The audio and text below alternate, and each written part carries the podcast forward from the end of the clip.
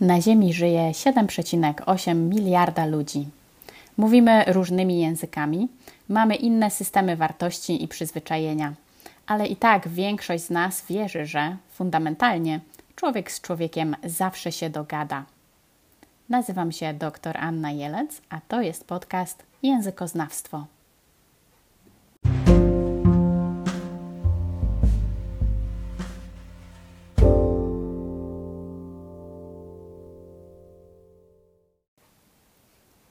Komunikacja jest najbardziej złożonym i zróżnicowanym systemem zachowań, jaki znamy.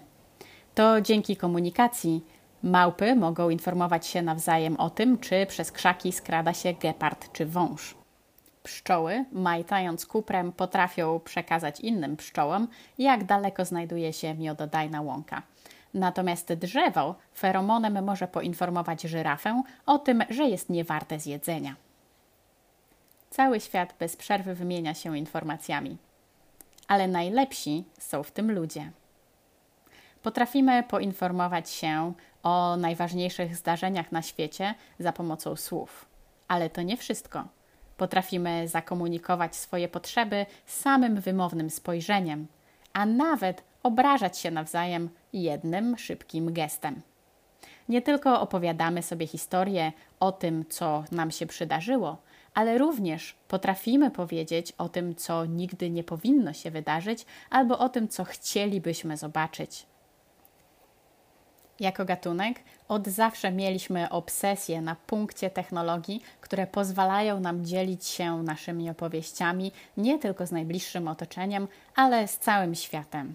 Od prasy Gutenberga po stworzenie internetu, gatunek ludzki ma kompletną obsesję na punkcie komunikacji. Dziedziną, która zajmuje się badaniem tego, jak komunikacja działa, jest językoznawstwo. Językoznawstwo to nie tylko tytuł tego podcastu. Językoznawstwo to przede wszystkim nauka o komunikacji. Językoznawcy zajmują się zrozumieniem ludzkiej komunikacji jako systemu znaków służących do porozumiewania się między ludźmi. Dlaczego wyrazy takie są, jakie są? Według jakich zasad układa się je w zdania? Jakie sposoby porozumiewania się stosujemy na co dzień, oprócz mowy? Czym różni się komunikacja roślin i zwierząt od ludzkiej? Skąd wziął się język? Na to i wiele innych pytań poszukamy odpowiedzi w odcinkach tego podcastu.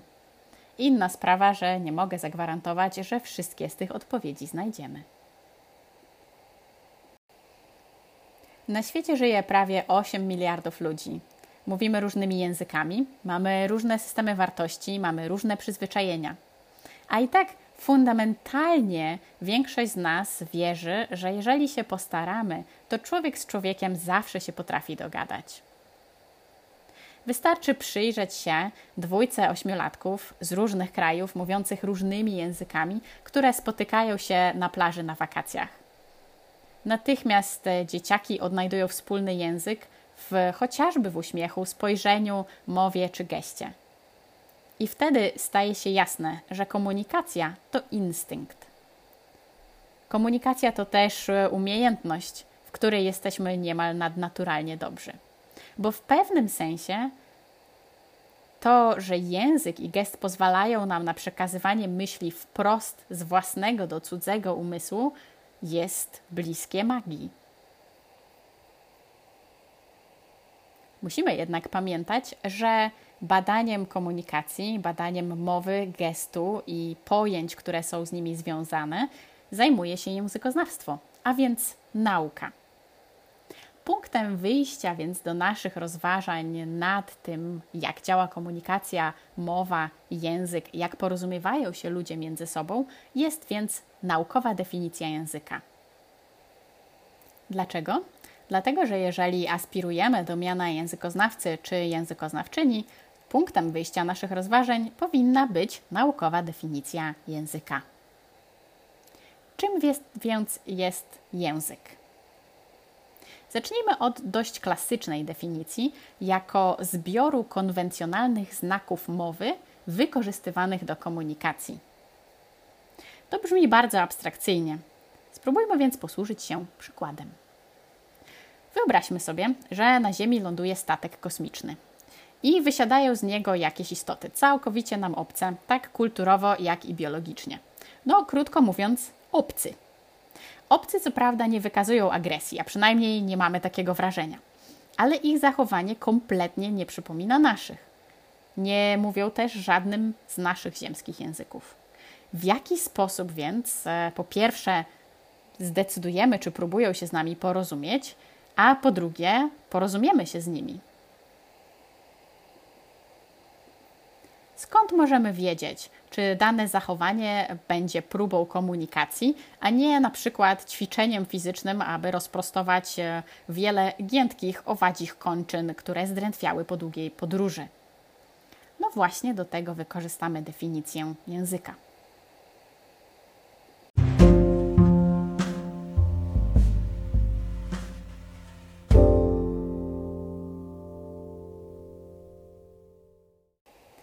Pierwsze, język jest konwencjonalny. Co to znaczy? To znaczy, że ogólnie rzecz biorąc, nic w danym przedmiocie nie narzuca nam jego nazwy. I tutaj rzecz jasna mogą pojawić się argumenty o tym, że istnieje onomatopeja, albo o tym, jak dzieci nazywają pieski hał-hał, a krowę mu. Ale po pierwsze, w mowie dorosłych osób hał-hały raczej rzadko się pojawiają e, i preferujemy uzgodniony przez wszystkich konwencjonalny właśnie termin pies. A po drugie, o onomatopejach będzie, ale w odcinku o teoriach ewolucji mowy, więc odrobinę cierpliwości. Więc tak, Skoro nic w danym przedmiocie nie narzuca nam jego nazwy, to znaczy, że wygląd, zapach, wysokość, chropowatość, szum liści itd. Tak nic z tego nie ma wpływu na fakt, że drzewo nazywa się akurat drzewem. Albo tree, albo berbaum. Ruch nogi, kształt boiska czy rodzaj piłki ma tak samo zero wpływu na fakt, że to, co robi piłkarz, nazywa się kopnięciem. I znów wyjątkiem tutaj jest onomatopeja, ponieważ dźwięk kojarzony z danym zjawiskiem czasem znajduje sobie miejsce w słowie je oznaczającym, w takich e, słowach jak pluskać albo kukułka. Drugim wyjątkiem, e, może bardziej nawet istotnym, są znaki języka migowego. Znaki języka migowego odnosić się bowiem mogą do pewnych cech opisywanego zjawiska. Na przykład w polskim języku migowym znak drzewo wykonuje się układając przedramię jednej ręki pionowo przed sobą, tak aby trochę przypominało pień drzewa, i stukając palcami otwartej drugiej ręki w łokieć, tak jakbyśmy pokazywali, że nasze drzewo ma korzenie. Generalnie jednak, poza tymi wyjątkami, e, relacja między pojęciem a słowem jest konwencjonalna. Drzewo jest drzewem nie dlatego, że coś w tym pojęciu wymusza jego nazwę, tylko dlatego, że wszyscy się tak na spółkę umówiliśmy. Krótko mówiąc, następnym razem, kiedy ktoś zwróci Wam uwagę, że nie należy używać takich słów w języku polskim jak chociażby tarkować, mielić albo nawet gender, bo są wymyślone, sugeruję z uśmiechem podzielić się informacją, że wszystkie słowa są wymyślone. Po prostu niektóre z nich wymyślono niedawno. Co to oznacza dla naszych kontaktów z obcą cywilizacją? Dwie rzeczy. Po pierwsze, nie możemy być pewni e, tak naprawdę żadnych dźwięków wychodzących z szczękoczułek naszych nowych pozaziemskich przyjaciół, bo ich relacja z rzeczywistością jest całkowicie umowna. Po drugie jednak, pokazując na przedmioty i wydając dźwięki, możemy uzgodnić pewną platformę porozumienia – ten sposób spróbować uzgodnić podstawowe słownictwo, które może nam posłużyć do komunikacji. Generalnie bowiem, w momencie, w którym zaakceptujemy, że słowa są wymyślone, dajemy sobie prawo do tego, aby samemu zacząć wymyślać słowa. Druga rzecz. Język to system. Choć e, wiele z nas ma doświadczenia z dzieciństwa, kiedy wystarczyło pokazać na kubek i oznajmić bek, żeby wzbudzić entuzjazm otoczenia, to komunikacja to coś więcej niż połączenie rzeczy z ich nazwami. A więc nie wystarczy nam do komunikacji z naszymi nowymi przyjaciółmi z kosmosu pokazywanie rzeczy palcem. Już dwuletnie dzieci wiedzą, że w języku polskim mówi się tata daj i ciocia ma, a nie ma ciocia i daj tata. Ale skąd? No cóż, język to system, a w systemie mamy zasady, według którego łączymy poszczególne jego elementy. I tak w języku polskim preferowaną konstrukcją jest tata daj. Najpierw podmiot, potem orzeczenie. Podobnie zresztą jest w języku angielskim, gdzie tą konstrukcję wręcz się wymusza. Subject, verb, object, czyli najpierw podmiot, później orzeczenie, a później ewentualnie cała reszta zdania. I już bardzo małe dzieci wychwytują tę zależność. Zestaw zasad mówiących nam, jak łączyć ze sobą znaki języka, z grubsza możemy nazwać gramatyką. Choć w przypadku akurat takich przykładów jak e, tata daj czy ciocia ma, mówimy konkretnie o składni. Każdy język rządzi się własnymi zasadami. I to dotyczy również języków migowych. Oznacza to, że na przykład, jeżeli ktoś posługuje się językiem angielskim, to niekoniecznie będzie znał gramatykę polskiego. Jeżeli ktoś posługuje się niemieckim, to nie możemy oczekiwać, że zna japoński. A użytkownik polskiego języka migowego może jak najbardziej nie znać gramatyki języka polskiego w mowie. To, że umiemy mówić po polsku i nauczymy się kilku znaków języka polskiego języka migowego, nie sprawi, że będziemy migać w zrozumiały sposób. Kluczem jest gramatyka. Gramatyka fascynuje wielu językoznawców od wielu, wielu lat. To poglądy na gramatykę języka i, i to, jak łączy się ona ze znaczeniem słów, e, spowodowały wybuch tzw. Tak językoznawczych wojen, o których więcej opowiem w odcinkach o semantyce. Zasady rządzące łączeniem znaków w zrozumiałe konstrukcje również są konwencjonalne. To znaczy, że przynajmniej na pozór nie ma obiektywnych powodów, dla którego reguły gramatyczne polskiego są takie, a nie inne. Po prostu się tak umówiliśmy. Oznacza to, że w naszym spotkaniu z naszymi nowymi przyjaciółmi z kosmosu będziemy musieli zwrócić uwagę nie tylko na to, co pokazujemy i jakie dźwięki wydajemy, kiedy to robimy, ale również w jakiej kolejności to robimy. I odwrotnie, w jakiej kolejności nasi nowi przyjaciele e, łączą ze sobą różne znaki ich mowy, czy raczej znaki, które zakładamy, że są ich mową. Język ma charakter wokalny. Część naukowców, na przykład Michael Corbalis, twierdzi, że ludzkie umiejętności językowe wywodzą się od gestów. I nie bez powodu, bo będę o tym mówić więcej, chociażby w odcinku o ewolucji języka. Większość języków świata zresztą, e, zgodnie z tym co wiemy, to języki mówione. Dlaczego? No cóż, istnieją niezaprzeczalne zalety takiego modelu komunikacji. W przeciwieństwie do gestu, mowa pozwala nam się porozumieć nawet z kimś, kogo aktualnie nie widać. Na przykład, jeśli jest ciemno, jeśli nasz przyjaciel chowa się w krzakach, polując na jakieś stworzenie na kolację, lub prozaicznie, kiedy rozmawiamy przez telefon. Nie zmienia to faktu, że niektóre języki są niewerbalne, a więc nie są oparte na mowie. Są to na przykład języki migowe. Co ciekawe, wraz z popularnością internetu wzrosła liczba społeczności wirtualnych, które porozumiewają się głównie w piśmie. I to językiem nieformalnym. I choć dalecy jesteśmy jako naukowcy od nazwania użytkowników Reddita czy Tumblera grupą językową, to nie ulega wątpliwości, że umiędzynarodowiony w ten sposób angielski rządzi się nieco własnymi prawami. Język internetu i rządzące nim zjawiska opisuje m.in. Gretchen McCullough w swojej książce Because Internet. Co to oznacza dla naszego pierwszego kontaktu? No cóż, gdybyśmy rozmawiali z nowymi przyjaciółmi z Ziemi, to swobodnie moglibyśmy założyć, że e, możemy spróbować porozumiewać się w mowie. Natomiast jeżeli e, nasi nowi znajomi przychodzą, przybywają z kosmosu, to warto pamiętać, że ich sposób na komunikację nie musi być werbalny. Nie musi być to odgłos paszczą, jeżeli paszczę posiadają. Może to być gest, może to być e, inny rodzaj przekazywania znaków. Dopóki są to konwencjonalne, uporządkowane znaki, jednak wciąż dany system komunikacji uznamy za język, nawet jeżeli jest to rytmicznie tupanie tylnią nogą w kadłub statku. Kolejna rzecz. Język składa się ze znaków. Ferdynand de Saussure to językoznawca, który jest słynny wśród współczesnych lingwistów z dwóch rzeczy. A. Jego książka jest najczęściej cytowanym dziełem w pracach językoznawczych i B. Owa książka jest serią wykładów, które spisali jego studenci.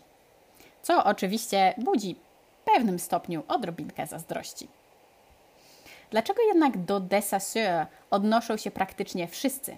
I my również poświęcimy mu dłuższą chwilę, choć w odcinku o semiotyce. Otóż de Saussure zaproponował pojęcie znaku językowego złożonego z dwóch aspektów. Po pierwsze, element znaczący, czyli na przykład dźwięk wyrazu, a po drugie, element znaczony, na przykład pojęcie, które ów wyraz oznacza. I jest to z pozoru drobna obserwacja, ale obserwacja, która podłożyła fundament pod całą dziedzinę językoznawstwa strukturalnego. Jeżeli więc mówimy o języku jako o systemie znaków, to tak naprawdę chodzi nam o to, że wyrazy oznaczają rzeczy. A żeby o nich mówić, musimy z tych wyrazów zbudować konstrukcje, które również będą coś znaczyć. Oznacza to, że budując system komunikacji, który ma posłużyć nam do rozmowy z przyjaciółmi z kosmosu, będziemy musieli e, ustalić system znaków, pokazując na przykład na przedmiot rzeczywisty i dodając do niego nazwę. Tak jak dziecko, które jedzie samochodem i pokazuje palcem konia na polu, mówiąc konie, albo nawet dorosły, bo tak naprawdę nigdy nie jest się za starym, żeby mówić konie, widząc konie na polu. O układaniu znaków w konstrukcję i o tym, jak znaczenie wiąże się z gramatyką, opowiemy więcej o, w odcinku o gramatyce konstrukcji nieco później. Chociaż znak jest powszechnie stosowanym pojęciem, tak w językoznawstwie, jak i w innych naukach, e, musimy pamiętać, że to pojęcie ma swoje ograniczenia. Lepiej odnajduje się ono w rozważaniach teoretycznych niż kiedy staniemy oko w oko z prawdziwym, żywym, spontanicznym użytkownikiem języka. Ucho w ucho? Jakoś tak. Dla przykładu, kiedy po raz pierwszy słuchamy kogoś, kto mówi w języku, który nie jest nam znany, Chociażby jeżeli pojedziemy sobie do Japonii, e, a nie znamy japońskiego, to niezwykle trudno będzie nam odróżnić od siebie poszczególne słowa. Więc niezwykle trudno będzie nam wyróżnić, z jakich znaków składa się dany komunikat. Dlaczego? To dlatego, że w mowie słowa nie istnieją. Ale jak to słowa nie istnieją? Zapytacie. No cóż, jeżeli y, nagramy kogoś e, mówiącego do nas pełnymi zdaniami, to szybko odkryjemy, że pomiędzy jednym a drugim słowem nie ma przerwy ani kawałka ciszy. Co ciekawe, jeżeli zaczniemy te przerwy robić, to język zacznie brzmieć bardzo nienaturalnie. Choć przywykliśmy dyskutować o nich w kategoriach zdań i słów, języki mówione naturalnie dzielą się na jednostki intonacyjne. Dziwnie, prawda? To brzmiało bardzo dziwnie, prawda?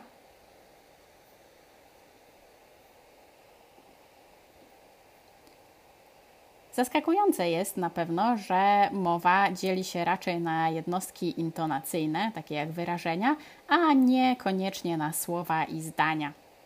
Co ciekawe, do niedawna uważano za naturalne, że językoznawstwo posługuje się tymi samymi jednostkami do badania mowy i pisma, zdaniami i słowami. Zauważył to chociażby w serii swoich wykładów Alan Cienki. Tak naprawdę jednak e, mowę i pismo warto analizować według różnych zasad, bowiem rządzą się odrobinkę różnymi prawami. Ale o tym nieco później e, w odcinku o piśmie. Kolejny element naszej definicji języka mówi o tym, że język służy do komunikacji. Choć prawda jest taka, że za pomocą mowy możemy osiągnąć wiele różnych celów. Możemy przecież straszyć gołębie na balkonie, wrzeszcząc w ich stronę treny Kochanowskiego, to funkcją języka jest jednak komunikacja. Jest to też cecha wyróżniająca język ludzki i wyjątkowa dla naszego gatunku. Choć o tym, czym różni się ludzki język i komunikacja zwierząt, dowiemy się więcej w odcinku o komunikacji zwierzęcej. Dla naszych rozważań o komunikacji z przybyszami z kosmosu będzie to oznaczało jedno. Aby być pewnym, że nawiązujemy kontakt i nawiązujemy z nimi komunikację, musimy być w stanie zidentyfikować, czy to, jak się zachowują, ma na celu porozumiewanie się z nami. A więc odróżnić to zachowanie, które będzie językiem, od zachowania, które będzie na przykład rozprostowywaniem wielu owadzich nóżek, tudzież kalanetiksem dla szczękoczułek i nogogłaszczek. Powyższa definicja języka powinna pomóc nam zdecydować, czy zachowanie naszych nowych przyjaciół z kosmosu, wspomnianych obcych, ma charakter językowy, czy nie. Czy potrafimy wyróżnić znaki i spróbować odgadnąć ich znaczenie? Czy komunikacja ma charakter werbalny albo inny? Czy ich zachowanie wygląda na systematyczne? Czy jest powtarzalne? Czy możemy nawiązać połączenie pomiędzy jakimś zachowaniem a jakimś znaczeniem? Jeżeli tak, to jest szansa, że nasi nowi owadzi przyjaciele, którzy przylecieli do nas e, na latającym spotku, próbują się z nami dogadać.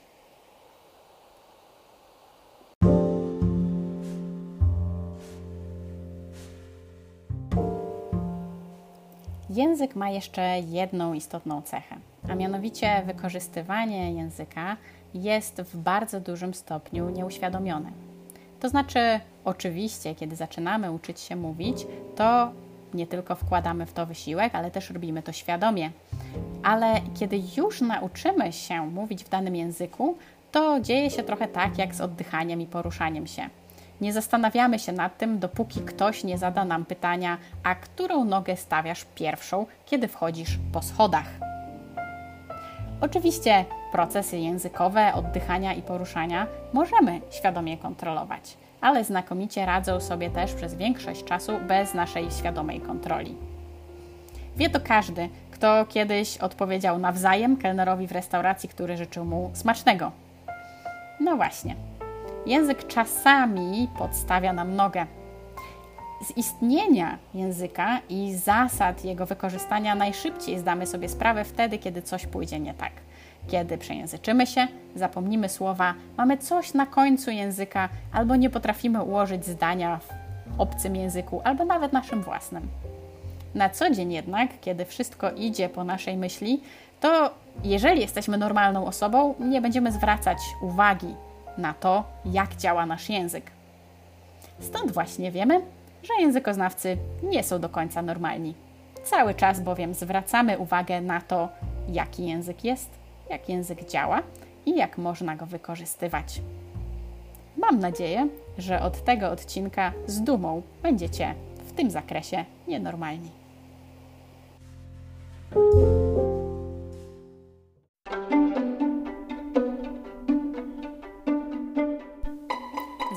Pierwsze 10 odcinków językoznawstwa. Nasz malutki projekt odsłuchano już ponad 1300 razy. I choć początkowo zaplanowałam 20 odcinków, to będę kontynuować e, nagrywanie tak długo, jak długo będziecie chcieli słuchać. Muszę Was jednak poprosić tymczasem o przysługę. Podcast Językoznawstwo wspierany jest przez e, program Kolaboratorium UAM. Jest to bardzo fajny program szkoleniowy dofinansowany przez Unię Europejską. W ramach tego programu staramy się, my, czyli naukowcy z UAM, przybliżyć nieco szerszej publiczności nasze badania i naszą wiedzę. Musimy jednak pokazać, że docieramy z naszymi informacjami faktycznie do jakichś słuchaczy. Oznacza to, że aby kontynuować z tym podcastem, muszę Was poprosić o zrekrutowanie się na ten kurs, czyli na słuchanie podcastów. Nie wymaga to od Was niczego innego, jak wypełnienie krótkiego formularza na stronie kolaboratorium. Natomiast mi pozwoli kontynuować pracę dla Was. W podziękowaniu za rejestrację na kurs po zakończeniu drugiego sezonu podcastu otrzymacie na swój adres e-mail podręcznik z dotychczasowo uzyskaną wiedzą. Gotowi? Po pierwsze, trzeba udać się na stronę kolaboratorium.amu.edu.pl. Tam znajdziecie zakładkę Rekrutacja. W rekrutacji z listy kursów należy wybrać podcasty. Dlaczego tak się to nazywa, to nie wiem, nie pytajcie. A później uzupełnić kilka kolejnych kroków, w tym Wasz wiek i adres e-mail. Dzięki temu my będziemy mogli pokazać, że faktycznie ktoś nas słucha, a e, Wy będziecie mogli otrzymać krótki podręcznik o językoznawstwie w języku polskim. No i moją dozgonną wdzięczność. Także bardzo pięknie Was proszę, zarejestrujcie się na ten kurs, a ja będę spokojnym głosem językoznawstwa w Waszym domu jeszcze przez dłuższą chwilę. Do zobaczenia.